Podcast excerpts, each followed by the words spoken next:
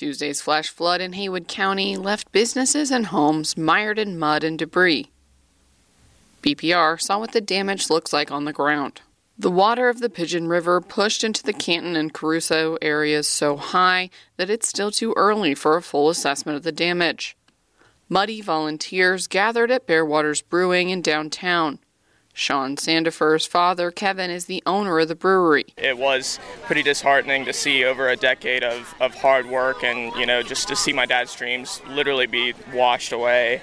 He's 22 years old and has worked a number of jobs at Bearwaters. The brewery's patio was damaged in the flood, and about two feet of water made its way inside.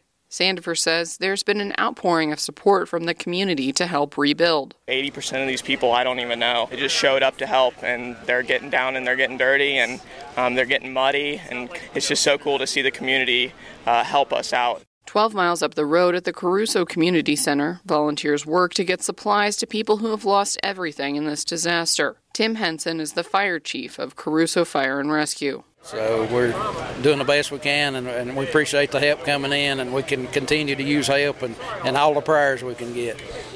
Near the fire station, swift water rescue boats were searching the Pigeon River, which is still rushing with muddy whitecaps. There are still seven people unaccounted for, down from over 30 earlier in the week.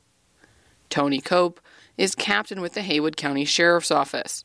He's been bringing supplies to those in Cruso who stayed and rescuing those who need to get out.